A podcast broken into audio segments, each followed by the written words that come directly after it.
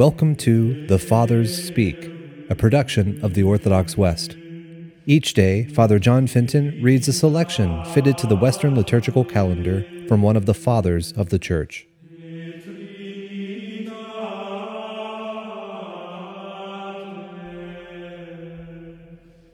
On this, the feast of Saint Scholastica, let us listen to a portion of a homily by our Father among the Saints, Hilary of Poitiers. The bridegroom and the bride signify our Lord, who is both God and man. For the Spirit is the bridegroom of the flesh, and the flesh is the bride of the Spirit. Then at the last, at the sound of the trump, they go forth to meet the bridegroom only. For already the two were one, for the humiliation of the flesh had passed into spiritual glory. Now, in the first stage, we are prepared by the duties of this life to attain to the resurrection from the dead. So the lamps signify the lights of shining souls, who were made to shine by the sacrament of baptism.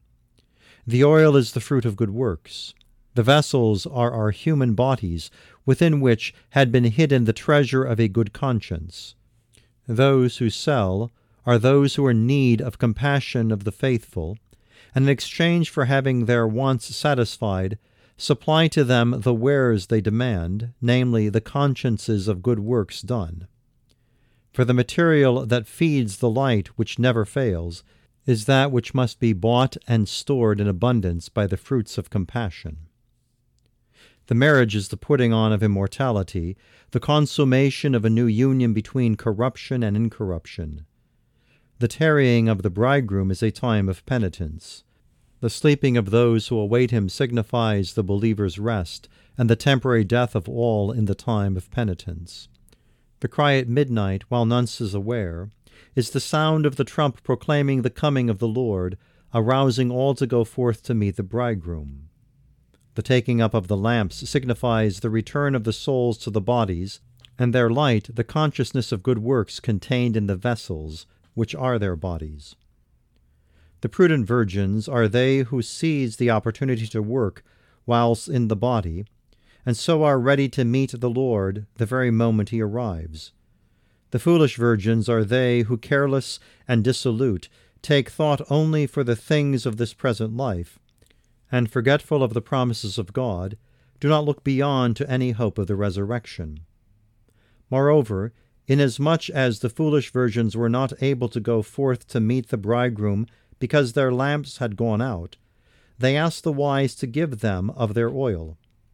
But they answered that they could not give them any, lest peradventure there should not be enough for all.